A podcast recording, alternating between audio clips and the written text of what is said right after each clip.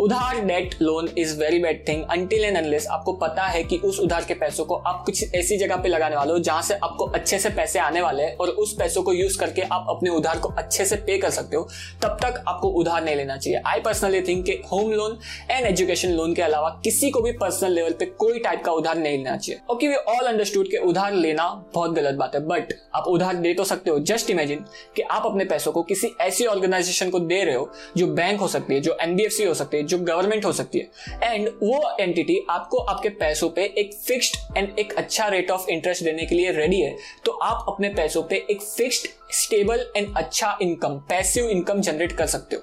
And इसका बहुत ही simple and बहुत ही easy way for retail investors like me and you is investing in debt mutual funds so आज के इस episode में गाइस हम ये जानने वाले कि कैसे हम एक परफेक्ट एंड एक सेफ़ डेट फंड चूज़ कर सकते हैं और उसमें इन्वेस्ट करके हम हमारे पैसों पे एक regular fixed passive income generate कर सकते हैं। So everything in this episode let's get started hello guys is Prateek first of all हम जान लेते हैं कि डेट फंड में इन्वेस्ट करने के फ़ायदे क्या क्या है। बेनिफिट्स क्या है? डेट फंड में इन्वेस्ट करें तो। And number one and major benefit of investing in debt fund और money market instrument is stability जब आप इक्विटी में इन्वेस्ट करते हो तो इक्विटी में बहुत ज़्यादा फ्लक्चुएशन रहती है। जहाँ पे डेट फंड्स में आप steady and regular income generate कर सकते हो और एक्सपेक्ट कर सकते हो कि यहाँ पे बहुत ज़्यादा फ्लक्चुएशन आपको ना मिले।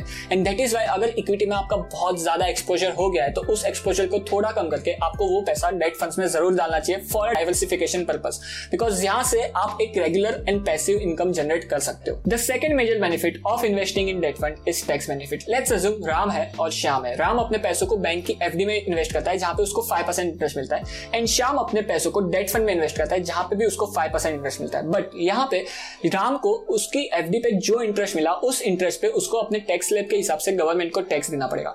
जहाँ पे श्याम जब उस पैसों को फाइव सिक्स सेवन ईयर्स के बाद कभी भी निकाले, तब उसको जो टैक्स बनता है, जो long term capital gain tax होता है आफ्टर इंडेक्सेशन वो देना पड़ेगा। एंड यहाँ पे श्याम अपने टैक्स को डिफर कर रहा है और इसी वजह से राम भले ही पाँच परसेंट कमा रहा है और श्याम भी पाँच परसेंट कमा रहा है बट श्याम के रिटर्न बढ़ जाएँगे बिकॉज़ उसका टैक्स डिफर हो रहा है और ये सेकंड मेजर बेनिफिट हो जाता है डेट फंड में इन्वेस्ट करने का। सो so ये तो हो गए बेनिफिट्स डेट फंड में इन्वेस्ट करने के। नाउ लेटेस्ट डिस्कस कि हम कैसे एक अच्छा and safest debt fund choose कर सकते हैं हमारे पैसों के लिए। सो डेट फंड्स को चूज़ करने से पहले आपको पहले देखना पड़ेगा कि हमारे देश में इंटरेस्ट रेट्स क्या चल रहे हैं। और आने वाले सालों में आपको प्रिडिक्ट करना है कि ये इंटरेस्ट रेट्स यहाँ से बढ़ेंगे या कम होंगे। अगर आपको लगता है कि ये इंटरेस्ट रेट्स यहाँ से बढ़ेंगे तो आपको एक शॉर्ट टर्म डेट फंड्स के साथ जाना चाहिए। और अगर आपको लगता है कि ये इंटरेस्ट रेट्स यहाँ से नीचे आएँगे तो आपको एक लॉन्ग टर्म डेट फंड्स के साथ जाना चाहिए। सो ना आपने प्रिडिक्ट कर लिया कि यहाँ से इंटरेस्ट रेट्स कम हो गए या फिर बढ़ेंगे उसके अकॉर्डिंग आपने शॉर्ट या फिर लॉन्ग टर्म ड्यूरेशन वाले डेट फंड्स के साथ जाना है। लेट्स अज्यूम कि अभी इंटरेस्ट रेट सिक्स परसेंट के आसपास चल रहे हैं और मुझे पर्सनल लगता है कि यहाँ से और नीचे इंटरेस्ट रेट्स नहीं जा सकते।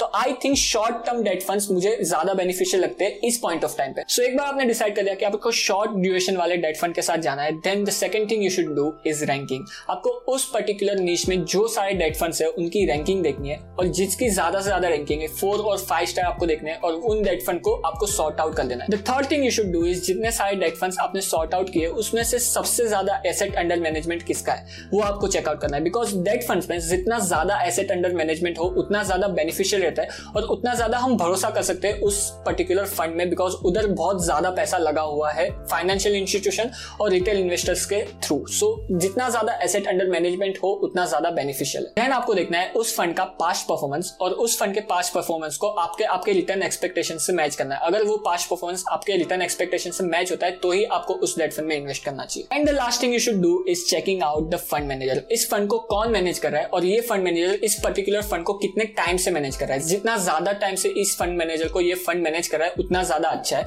And also you should check out कि इस फंड मैनेजर ने पास्ट में कौन कौन से फंड को मैनेज किया है और उस फंड की भी अगर आप पास्ट परफॉर्मेंस देख लो तो वो भी एक बेनिफिशियल रहेगा आपके लिए। As a conclusion I would suggest कि अगर आपका बहुत ज़्यादा पैसा स्टॉक मार्केट में लगा हुआ है तो उस स्टॉक मार्केट के पैसों को थोड़ा कम करके, उस एक्सपोजर को थोड़ा कम करके आपको थोड़ा बहुत exposure money market and debt funds में भी लेना चाहिए। बिकॉज़ मनी मार्केट में इन्वेस्ट करके आप अपने पैसों के फ्लक्चुएशन को थोड़ा कम कर सकते हो एंड मनी मार्केट से आप passive regular fixed income generate कर सकते हो। And that is why I would suggest कि बहुत ज़्यादा एक्सपोजर आपको इक्विटी में नहीं रखना चाहिए। आपको आपके एज के अनुसार, अपने रिस्क प्रोफ़ाइल के अनुसार थोड़ा बहुत exposure debt market and money market में भी रखना चाहिए।